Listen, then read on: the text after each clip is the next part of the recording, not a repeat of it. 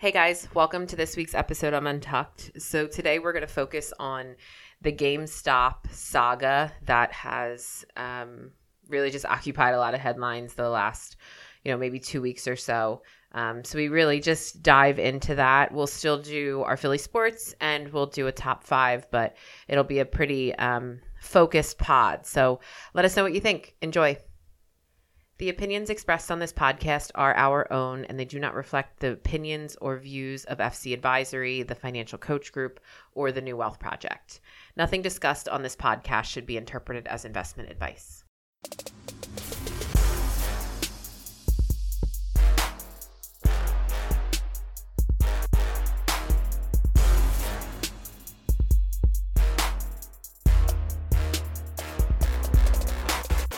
Welcome to episode 46 of Untucked.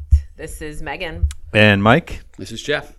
Did you guys know that adult cats are lactose intolerant? Not wild. Like in cartoons and like cats are always drinking milk. True. Yeah. You're a big cartoon guy.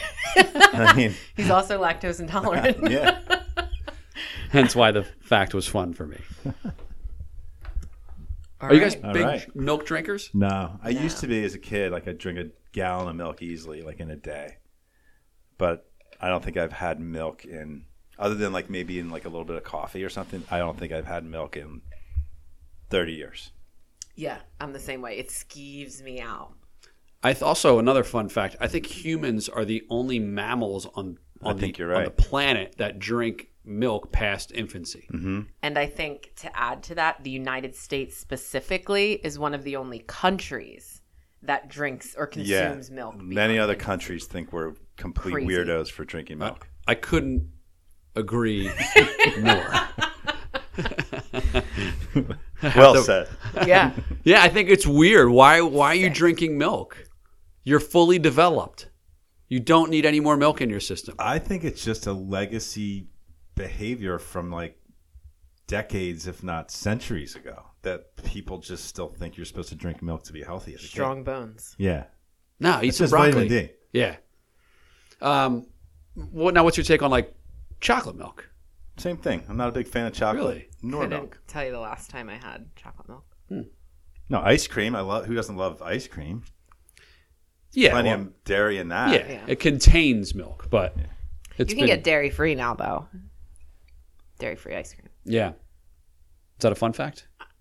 You're enlightening us of something that... This is a fact. I wouldn't call it fun because dairy-free alternatives are probably not as fun as the full dairy versions. Correct. I'm self-diagnosed lactose sensitive. I don't think that's a thing, Meg. So I don't eat ice cream. I haven't had ice cream in probably like 10 years. And it stinks, but... Like real ice cream. Any ice cream, dairy-free. So Ben and Jerry's makes a lactose-free ice cream. Mm-hmm. It's pretty good. Like if you're looking for your fix, it's not a bad one. They have like a peanut butter chocolate brownie situation. It's just easier to avoid it all, than. Here's my beef with the Ben and Jerry's pints though. Yeah. They get too cold. Like frozen solid, and it takes a while to thaw. Dude, I'm with you. It's just you have to like jackhammer them out of the pint. A half gallon of Breyers is the same thing, isn't it? Oh, the soft scoop of a half gallon of Breyers, it serves way easier. All right, but those pints, because it's such a small condensed amount of ice cream, it freezes much faster. Science. Yeah. Right, I was going to say that's scientific. Mm-hmm. You got to take it. We got fun facts. We got scientific. I mean, it's just annoying. You got to prepare for your like ice cream meal. Like you have to take it out of the freezer, let it sit, because I'm not microwaving it for a little bit. No. Because that just screws the whole thing up. So you got to let it sit for 10 minutes, and by that point, I've already like killed like 16 Twizzlers, and I've moved past like the treat phase of my day. All right. It's just me rambling. I'm sorry. A little bit, yeah. Sorry. All right. What was the fun fact? Cats? Yeah. Adult cats are lactose. Spiraled. Okay. What do we got sports-wise? Dude, I have like a major complaint on Philly sports right now. Oh, I have two quick comments. that I want to focus on. Number one, the Flyers last night. Mm-hmm. What the hell, man? Mm-hmm. They come out bad, soft. I'm not talking about the goal because that was just a fluke goal. It's a horrible play by Shane Goss. Oh, I mean, Pasternak made an unbelievable move, and it just happens to bounce off of Provorov's stick, and it goes in. I'm with you here because I watched the whole game, and I was very, very pissed off at the end when that game was over. I was just more than it's just one game. I know it's one loss out of what is 56 games they're playing. I was not happy. Let me set the stage for Meg. Okay, go ahead. So the Flyers are up 3-2 with like 4 minutes left, 5 minutes left in the game. Actually, 3-1 with like 8 minutes left. Good point. Boston scores. Then there's like 5 or 6 minutes left. Oh, they played the Bees. Yep. The Bees, by the way. I can't stand that. The Bees? Ugh. So, I heard him say once. That's the only reason I'm saying it. Well, the announcers last night, the Bees, I'm like, who are they talking about? What is going on? Because it was a national broadcast. Yeah. It wasn't the local guy. Yeah. So, right, so 3-1, 8 minutes. Flyers get a power play. Like, they're on the power play with like 5 or 6 minutes left. They scored. They're up 2 goals. Like, it's pretty much lights out. They don't score. And then immediately following with like 2 minutes left in the game, they commit a penalty. And they allow the Bruins to score to tie the game with 17 seconds left in the game. Oh, my God. Within that 17 seconds, Scott Laughton commits the dumbest penalty I've ever seen. Which he's prone to do. That's not the first time for him. With 17 seconds left in the game. So they don't score, but that penalty carries to overtime. So now it's 4-on-3. They scored with like 10 seconds into the overtime. Yeah. It was awful. Boneheaded, lazy, frustration, inexplicable penalty. And some people are blaming the refs. Like, how can you call that? It's kind of a borderline. Like, you got to let that go. With the game's going into overtime, it was a penalty. It wasn't borderline. It was interference. Penalty. Yeah, I mean, it didn't prevent a goal from being scored or anything like that. But it was a penalty. It was stupid. And his stupid face. That, he's got this trashy like face with that stupid mustache. Ugh, it's a bad look. Yeah, they didn't play well. And certain individuals didn't play well, but they yet somehow managed to be up 3-1. Carter Hart played really well for the whole game. And I'm like, okay, here's another one where the Bruins outplay them, and they're going to come away with a win. And despite some shitty play, and then they just take 2 really bad penalties at the end. And just, I don't know. Where's the heart? Where's the heart? Like, Scott Laughton should be a healthy scratch next game. Yeah. I mean, you just can't do that to your team. You can't do that to Carter Hart, who played is great, and then you're just getting him shelled for the last few minutes and gives up 3 goals in 8 minutes, and game over. The Bees scored the first goal like 12 seconds into the game. Mm-hmm. And it's their best player, Pasternak, makes this move on our defenseman, gets around him, and kind of shoves the puck towards the goal, and it hits off our defender's stick and goes in. So it wasn't Carter Hart's fault. He didn't let another goal in until like 8 minutes left in the game. Like, he played really well. And to have your goalie, who this club has been looking for a savior for so long, and they have one, and then not support him is just, it's a problem. I think the bigger problem is they are woefully inadequate on defense. Beyond Provorov and Myers and Sanheim. I thought that was a strength of ours coming into the season. It's not. Justin Braun, they're going to have to do something about that, or they're not going anywhere. I mean, it's only been 10 games or so, but I've seen enough of a couple of those guys back there. They're brutal. Anyway, I'm down. I'm with you, Jeff. I'm not here to say, hey, it's just one game. They're going to be fine. It's a problem. That was atrocious last night. Yeah, and I agree with you 100%. Like, I went upstairs. I'm like, all right, I'm going to watch the third period from my bed. Had my phone on. Watched the period. Went to overtime. And when they scored in overtime, I was like angry. I was mad. Yeah. All right, what's your second? My second thing is it's becoming more and more clear to me that, like, I just don't see how there's any win for the Eagles to sign Carson Wentz. I just don't understand it. There was a wide range of things that I thought we were going to cover or you were going to say there. No, it's Carson Wentz. Like, let's just get rid of this guy and move on. And I'm not a Carson Wentz hater at all. Yeah. Like, I defend him for last year. Like, yeah, he played shitty, but, like, the team sucks. So, right. Patrick Mahomes would have played shitty with this team last year. Maybe not. But, like, I think he's going to go somewhere else and be – but, like, let's just move on. Like, we can't – like, they're going to have an open quarterback competition with him? Are you kidding me? That makes no sense whatsoever. If he wins and he plays shitty week one, this town is going to run him out of town. And if he doesn't win, we have a $125 million backup quarterback. Like, get rid of him now. Let's go. Put it to bed. I think the getting rid of him part is the hardest part. Like, how and who and how much. And there's got to be a smaller market team that's in need of a quarterback. Like, he can't be in Philly. He can't be in New York. He can't be in. Who's the quarterback of the Colts? I don't know. Wasn't it Rivers? Didn't he retire? Yeah. He's gone. Go to Frank Reich. Like, I think there's a lot of teams that will take him.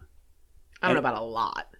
There's probably some. It's a big contract for huge. A guy who came off of a shitty season. Yeah, but the Eagles are going to eat some of that. I don't. And Adam Schefter came out and he like dissected. I hate Adam Schefter. He dissected the contract and he said it's like $25 million a year, which is like middle of the road for quarterbacks. It's not a horrible deal. So it's big because there were incentives built in? Yeah. I think. Do you think it's appropriate to just be eating while we're on the pod, like chewing and crunching and? Ew! I don't sound like that, fucking weirdo. Do you want some? No. Do you have a problem with me eating? No, I don't. Do we have? Is that it on Carson and the Birds? Yeah, I think it's becoming obvious in my mind that it's going to happen that he's not going to be an Eagle, and I think I fingers crossed it happens sooner rather than later so that this just doesn't drag out forever. The only Birds thing I have is that 3 years ago today they won the Super Bowl. I watched a video on like Bleacher Report, I think it was. Yeah. And they showed Malcolm Jenkins giving the speech in the locker room. Everybody was together like post the game. Nick Foles looked lost. He was in like the pile and he tried to put his hand on the trophy with everyone else and he couldn't really reach. He couldn't reach because he was too far. So then he stopped and then he was just like on his phone and they all like did 1, 2, 3 break and he like. He missed it because he was on it. It was so crazy. It was Nick Foles beat Tom Brady in the Super Bowl. Someone tweeted like in one of the most dominant quarterback displays in Super Bowl history, and I was like, oh my god, Nick Foles, that dork, who will never buy a drink in Philadelphia for the rest of his life. Never again. I didn't watch the end of the Sixers game last night because they were up 20 the entire game. Yeah. Joel Embiid played out of his mind again. Mm-hmm. Did you see his move when he went like full court? Mm-hmm. Yeah. Mm-hmm. Was there a travel there? Kind of looked like he might have like held the ball on his hip for a step or two. I think he was shocked that he was so wide open the entire way down the floor. But the final was like 118 to 111. So did they just put the scrubs in? Is that what happened? No.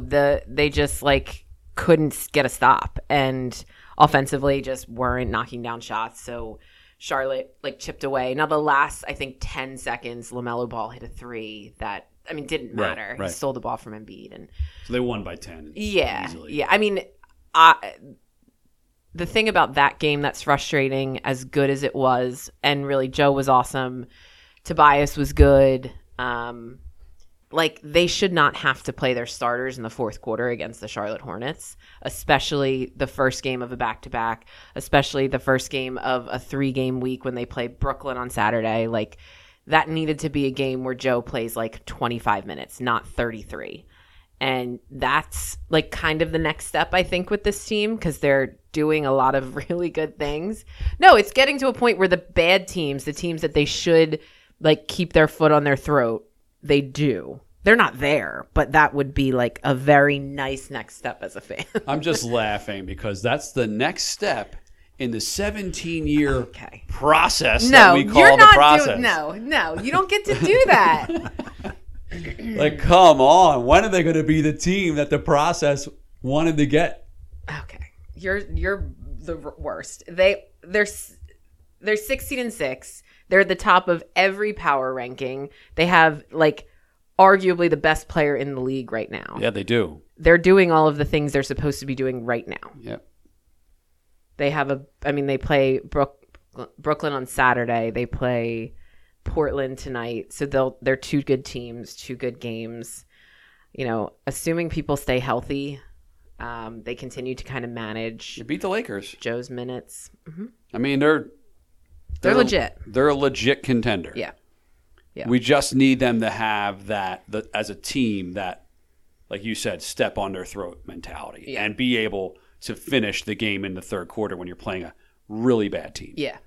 Yeah. And the fact that we don't have that other killer that we wanted Ben to be, when we can't take Joe out of the game because we don't have – then there is no killer instinct to finish that because it's not Tobias.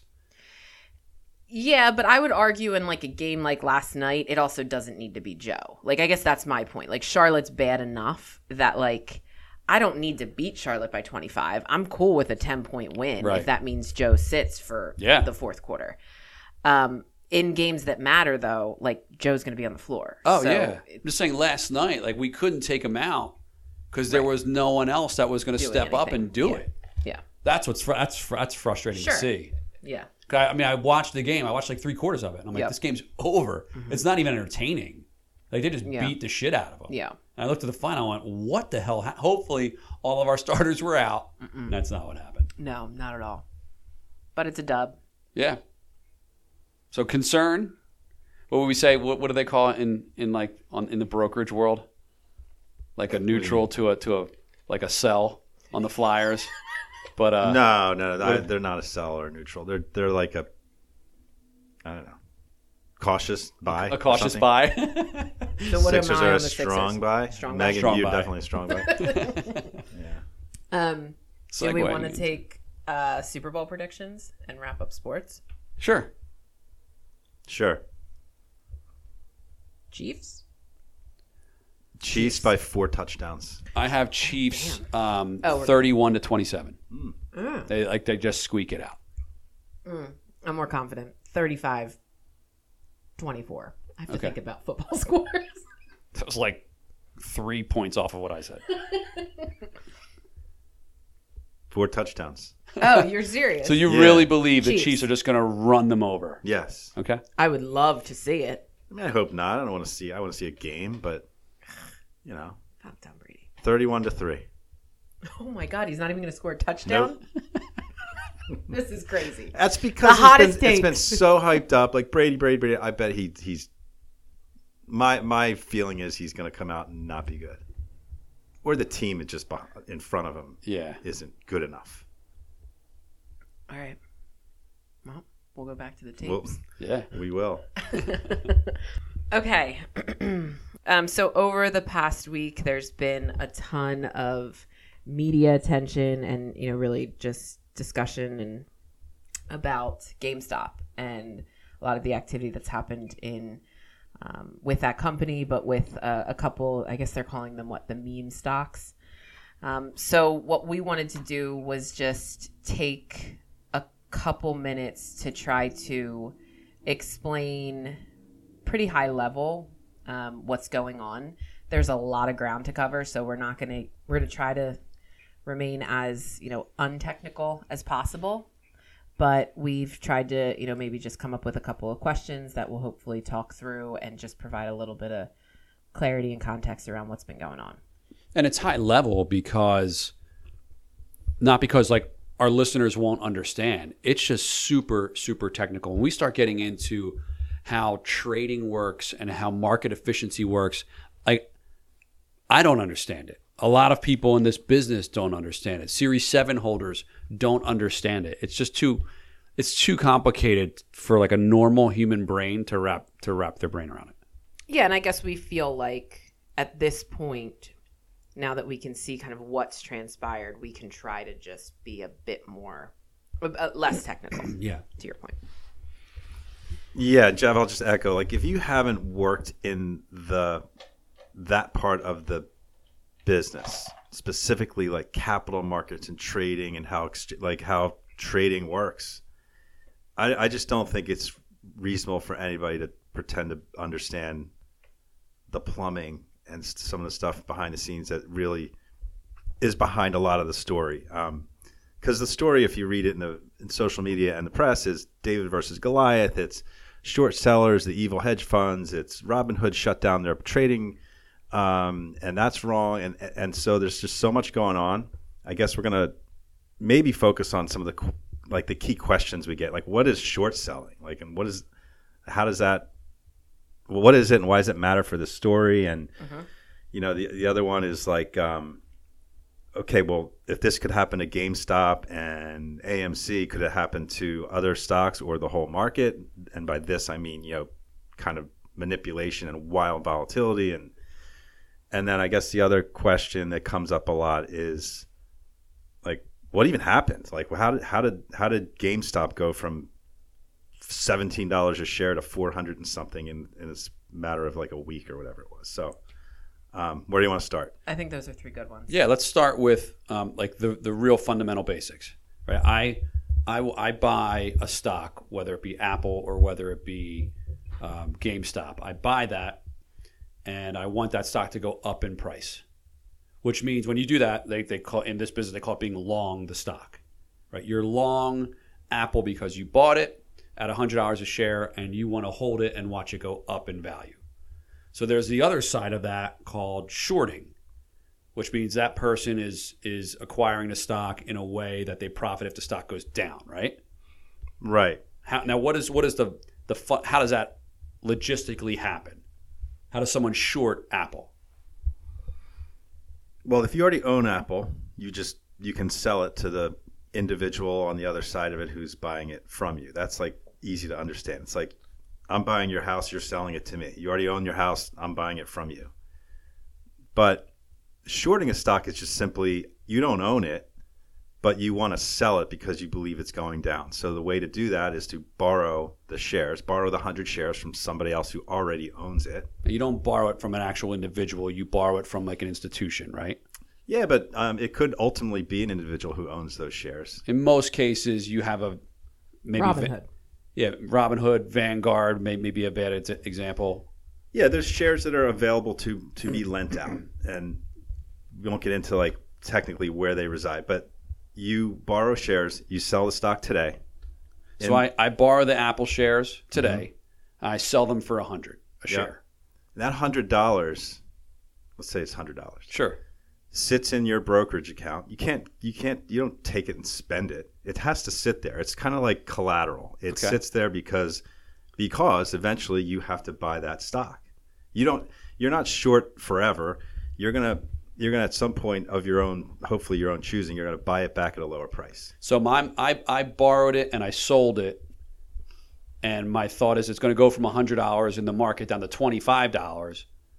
So then I can go buy it for $25. Give those shares back to whoever I borrowed them from, and my profit was $75. Exactly. Okay. Yeah. So when I buy Apple and I'm long Apple, there is no end point to it. I don't ever have to sell those shares. I can hold Apple forever. It can go to 4,000. But if I short it and I borrow those shares in expectation of it to go down, at some point that person wants their shares back. Well, you're gonna. It's called covering your short, which just means buying it back. Okay. There's no timeline. Like, you're not required, but remember, like, what happens? You remember, there's collateral that you had to put up to maintain that short position. And if the stock goes from 100 to 500, that $100 you had in your account isn't sufficient anymore.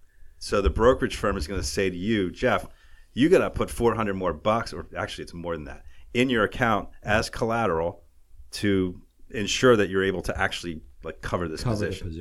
So for a short seller, it's way more risky because in theory the stock can go to, not infinity, but it can go up unlimited amount. And so you can be forced to post collateral in an amount that could be way more than you have, which is just connecting the dots, which is what happened to several hedge funds that were short GameStop. And as the stock went so much higher, so much quicker, they were forced to post collateral, and ultimately capitulate and buy the stock at much higher prices, suffering big time losses. That's kind of what happened to those handful of hedge funds that were short GameStop. So how does the stock price of GameStop increase so quickly? Right. So this is where you connect this back to the whole Reddit Wall Street Bets, I guess it's called, is the forum, which is a community of whomever it is, but a lot of people that kind of got together and discussed the idea of GameStop as a great idea that we should buy it and create a short squeeze. Short squeeze is just the terminology that describes what I just said. When a stock goes up very dramatically and you're short it, you could be forced to buy it at much higher prices because you just can't like maintain that position anymore. You're squeezed out of the position at a loss. So whomever is behind this whole community of Reddit users, it was just like I don't know how and when it started, but kind of grassroots where they all got together and talked one another into buying GameStop, in part because it was well known that there were some hedge funds that were short the stock in big quantities. And so it was kind of like, hey, we got an idea. Let's all buy GameStop and force the stock price up, force big losses on them, and we're going to make a lot of money. It's kind of what happened. But remember, GameStop, AMC, they were what's known as small cap companies. They're not Apple. They're not Amazon. They're not gigantic companies. They're small, relatively small in the scheme of things. You couldn't get a bunch of people to agree to start buying $1,000 a share worth of Apple.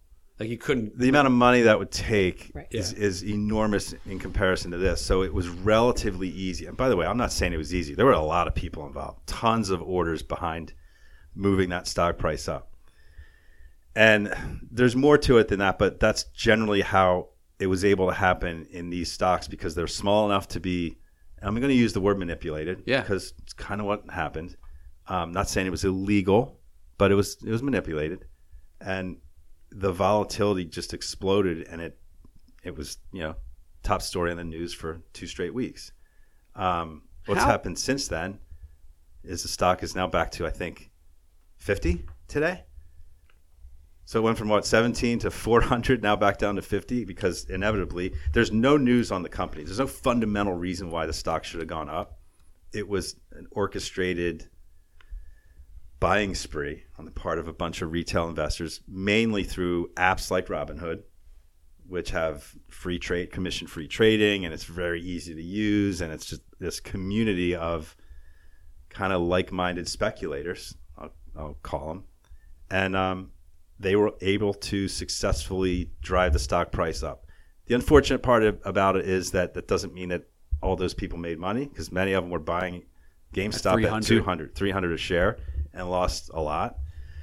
It also doesn't mean that it was all just retail message boarders, because there were and are some hedge funds, institutions that got into the action and made a lot of money by doing exactly what this community of Robinhood traders was doing. So back to the shorting of stock thing, there seems to be this misconception that all of Wall Street was short GameStop and we took it to them, or that this was some like I said, David versus Goliath. There was a couple of hedge funds that had big bets against GameStop, and they got annihilated. But the rest of Wall Street, I'm using air quotes, is just fine. And the rest of the market is just fine. It's just very isolated to those couple of stocks, the meme stocks, as you said, because they were and they are still prone to this kind of activity. Yeah, I had a client ask me today, like, are our investments at all impacted by the Reddit GameStop activity that just recently happened?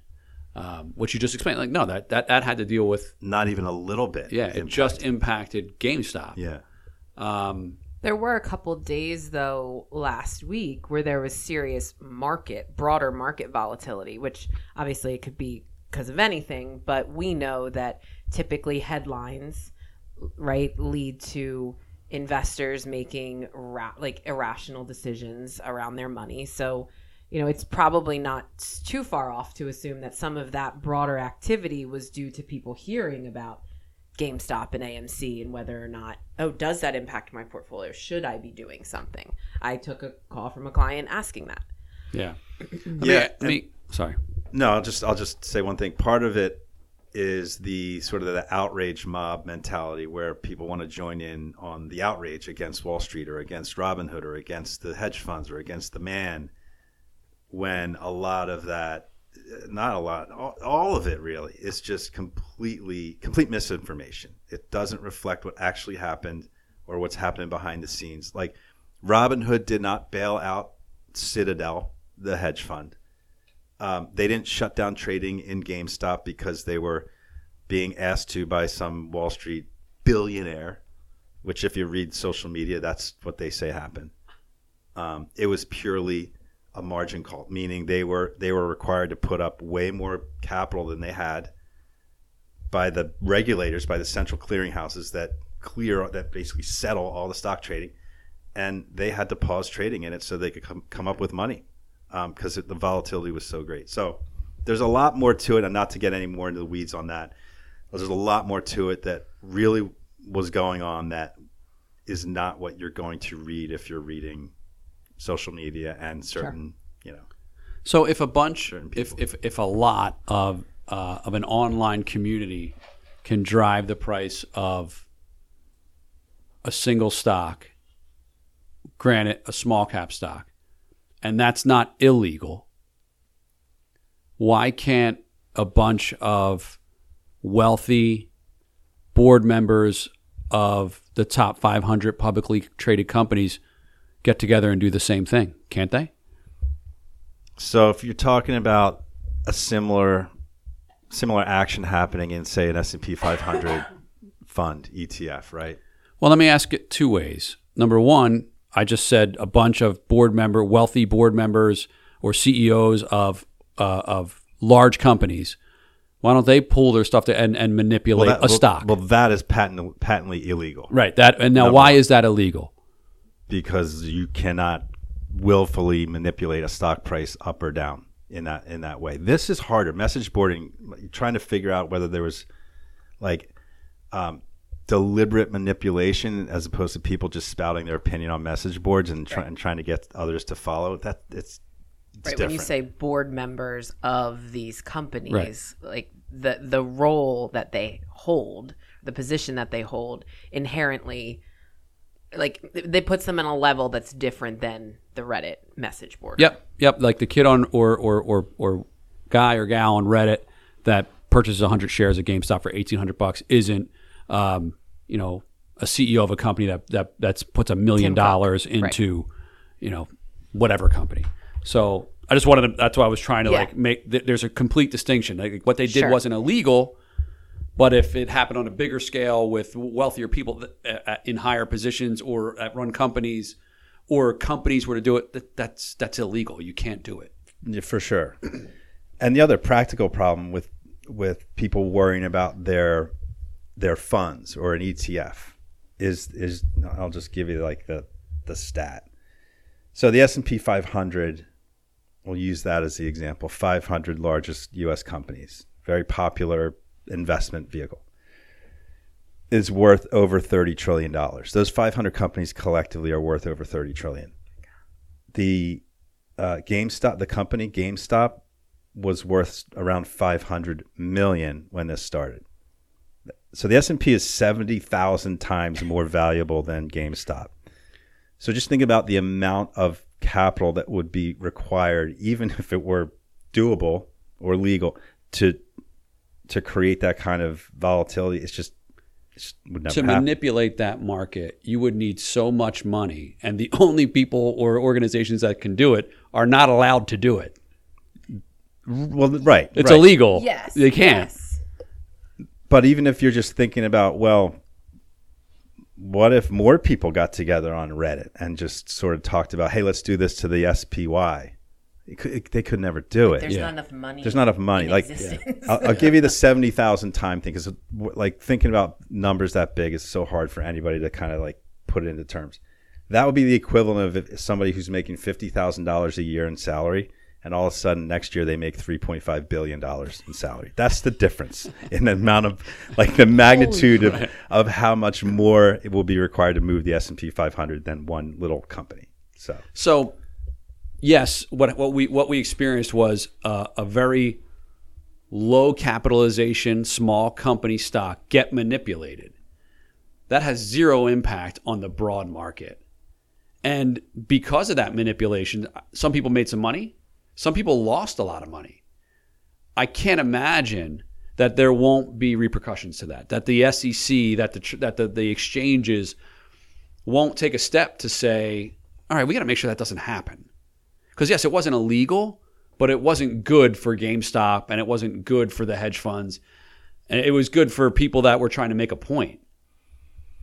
One of the interesting things is that one of the reasons that happened is because the hedge funds were public about how short they were GameStop or AMC. Like they were out there kind of touting or bragging about their bet.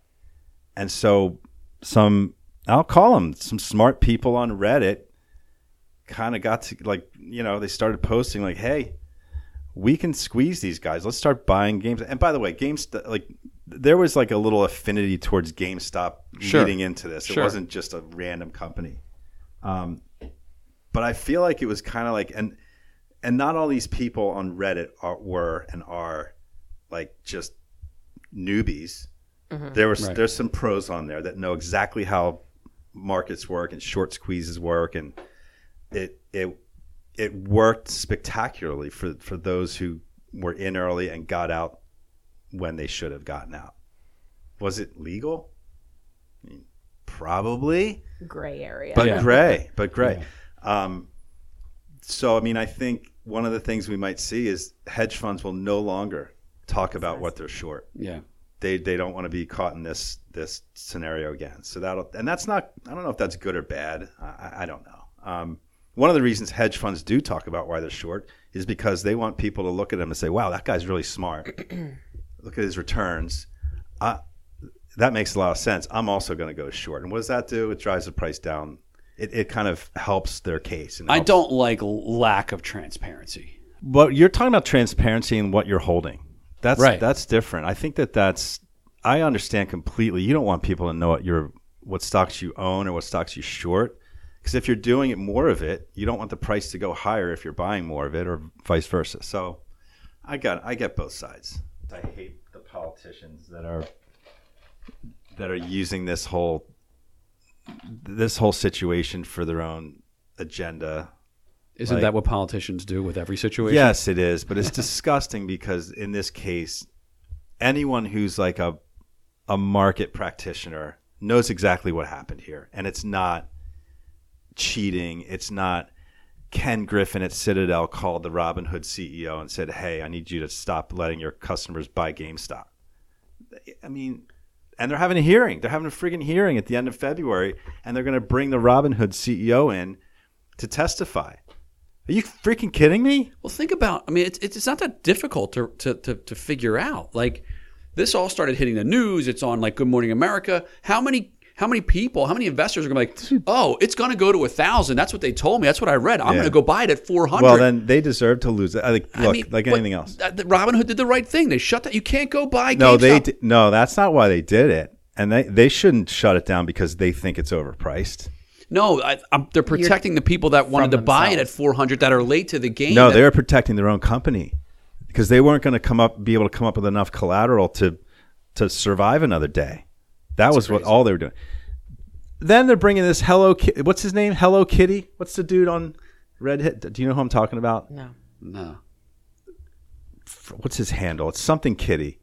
You did not read about this dude? No. He's a Mass Mutual Series 7 dude.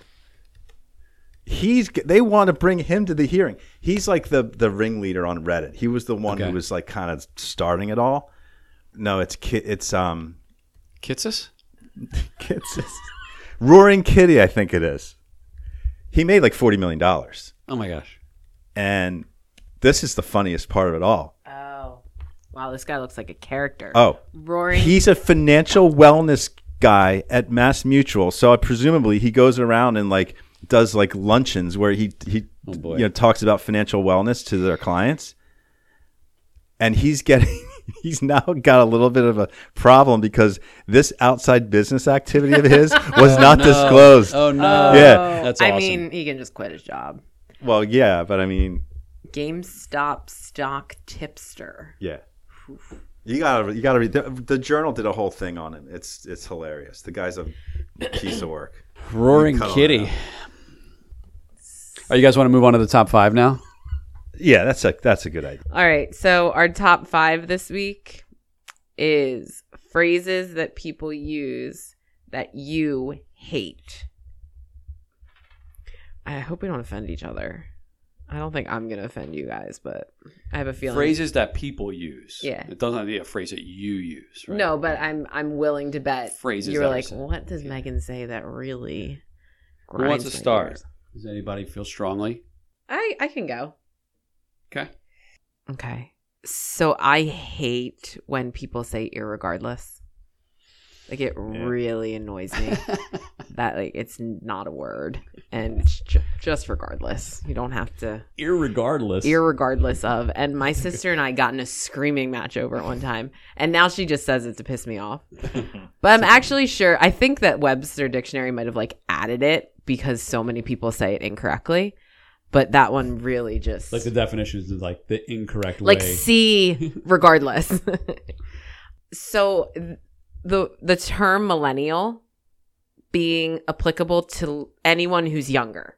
Like, I get annoyed that millennials are of a certain age, but like anyone who is younger than someone is just automatically a millennial. And we just fill them into this category. I'm a millennial. I'm saying there are people younger than me who are not, who are like, oh, millennials do this, or millennials are all like asleep in their mom and dad's basement. And it's like, millennials are like 40 now. Yeah.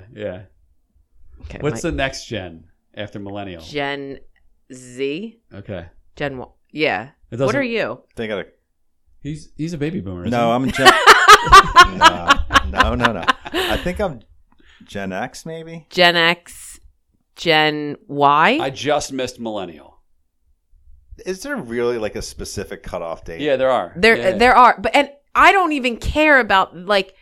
It's just I read articles about how millennials are, and it's like the kids who just graduated from college. I'm like, millennials did not just graduate from college. Okay. I was pretty upset about that. Girl boss.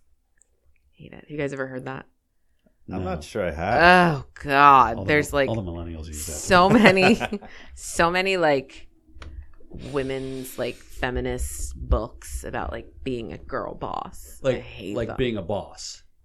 Yeah. Like I've heard like I'm a boss. No. But like girl boss. Like you're breaking glass ceilings and you're like, you're sitting at the table. Oh my God. You just said like three that were on my list. Breaking glass ceilings. Sitting at the table. Yeah. Live, laugh, love.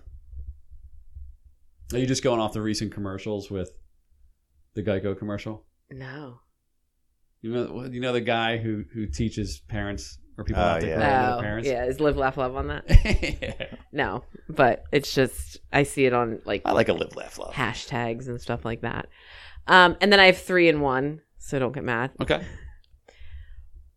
These are all just like common email exchange, like reach out, circle back, and touch base. Ooh, I love a touch base.